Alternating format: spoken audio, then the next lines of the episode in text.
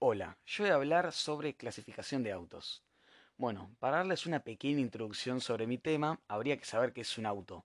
Aunque la mayoría ya debe saber, eh, lo puedo explicar de manera muy breve. Y un auto, que también se lo conoce como coche, carro, es un vehículo motorizado con ruedas que se utiliza para el transporte y nos permite transportarnos y o transportar cosas.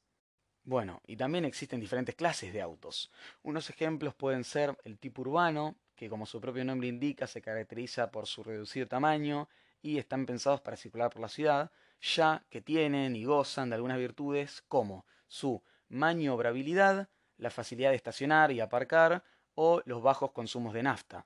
Todo esto debido a, como mencioné al principio, su reducido tamaño. Otra clase de autos puede ser el tipo compacto, que es aquel automóvil compuesto por dos espacios diferenciados, es decir, el espacio de los pasajeros y el espacio de carga o maletero, que acá se lo conoce como baúl. Luego encontramos el tipo familiar, que son aquellos autos derivados, como acabo de mencionar, del tipo compacto, y una característica de ellos son que cuentan con una carrocería de cinco puertas y el techo elevado. Todo esto con el fin de ampliar el compartimiento de carga, es decir, que poseen una carrocería familiar y más grande.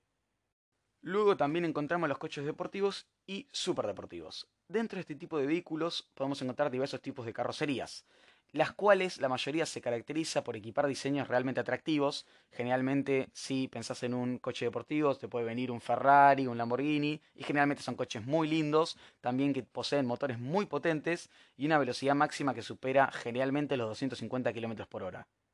Y también una tracción básicamente increíble que está enfocada para que el auto se pueda desarrollar de una mejor manera sobre la pista.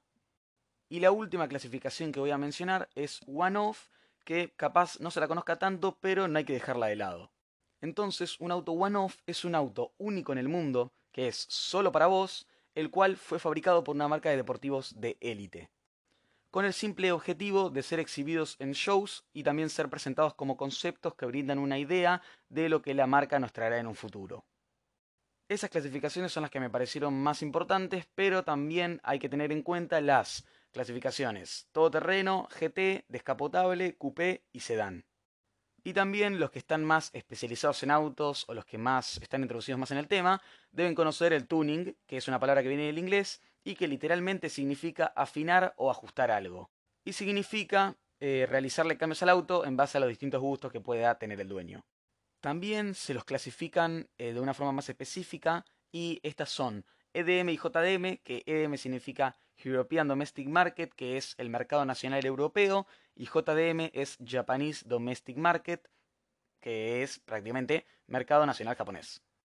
También se encuentran los autos muscle y clásicos. Los autos muscle son el típico auto americano que tiene una tracción trasera y un motor muy poderoso. No me voy a especificar mucho, pero el motor generalmente suele ser un V8, que significa que tiene 8 válvulas. Y los autos clásicos pueden ser con más de 30 años de antigüedad y en muchas ocasiones son también considerados vehículos de coleccionista por haberse fabricado unidades muy limitadas. A mi gusto los más lindos son los JDM y básicamente de manera muy rápida son los que tienen la carrocería modificada, también tienen un montón de características más, pero esa es la más notoria quizás. Y a la hora del tuning del auto o de la personalización y modificación del mismo, existen varias maneras de hacerlo. Y bueno, eh, primero lo que hay que hacer obviamente es tener un auto de stock, es decir, un auto completamente nuevo de fábrica, el cual no posee ninguna modificación. Y luego el dueño del auto lo puede modificar como él más prefiera, a su gusto y también se encuentran formas muy conocidas de tunear o modificar un auto. Una puede ser stance. Los vehículos modificados de stance son aquellos que se le personaliza o se modifica la suspensión y poseen un aumento del ancho de las vías. Las vías son la distancia que hay entre las ruedas del auto, es decir, se agranda esa distancia y luego se puede bajar o subir el auto. Generalmente, casi que siempre te podría decir, en estancia el auto se baja. Acá se lo conocería como autos al piso. Bueno, sería eso. Y eh, al aumentar el ancho de las vías, también en stance se suele modificar eh, los pasos de las ruedas y se suele, por si habrán visto alguna foto para poder orientarse, tirar las ruedas para afuera. Es decir, que la parte de arriba de las ruedas generalmente está más inclinada hacia adentro del coche de la carrocería y la parte de abajo queda un poco estirada para afuera. También está Street, que este estilo tomó mucha fuerza después de la película de Rápidos y Furiosos, debido a que refiere a los autos modificados principalmente para las carreras clandestinas o ilegales, y generalmente las modificaciones están en el motor. También se encuentra Drag, que Drag Racing son las carreras de arrastre, y en estas la, también o sea, es muy importante el peso del auto y la aceleración que tiene. Un ejemplo eh, argentino de un corredor de drag fue Carlos Jofre, por si alguien lo conoce, y fue un corredor como acabo de decir, de drag argentino, que corría en la valle y utilizaba, como mencioné antes, un auto JDM. Más específicamente, por si alguien lo quería buscar y quiere ver cómo era el auto, utilizaba un Nissan Skyline GTR32, que a mi gusto es uno de los más lindos del mercado japonés.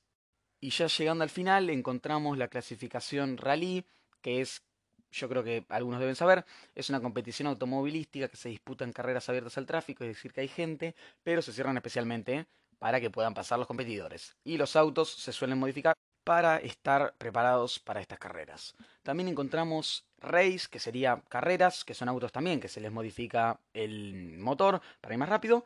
Y por último, drift, que el drift o el drifting es un estilo de conducción de los autos que consiste en derrapar de manera que el vehículo forme un ángulo con la dirección del movimiento. Es decir, que consiste en sobrevirar en cada paso por la curva. Sobrevivir significa deslizarse o deslizar la parte trasera del vehículo, del automóvil, del auto, hacia el exterior al tomar una curva.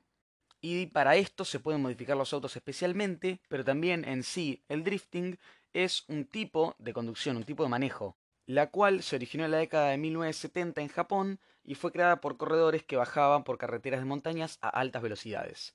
Esta técnica original evitaba que los autos se salieran del camino y cayeran por los precipicios y a su vez también prevenían adelantamientos. Y el último dato que voy a dar es cómo se hace este drift o cómo las personas que lo hacen lo explican. Y el último dato que voy a dar es cómo se hace este drift. Su explicación sería que primero hay que entrar en una curva a una alta velocidad y luego bajar una marcha haciendo una técnica conocida como punta tacón para tener el coche en una marcha suficiente baja para que las ruedas pierdan la tracción cuando aceleres, es decir, como que patinen mientras estás tomando la curva. Y en conclusión, esto sería un breve resumen sobre la clasificación más conocida sobre autos, espero que les haya gustado y se les haya hecho interesante. Muchas gracias.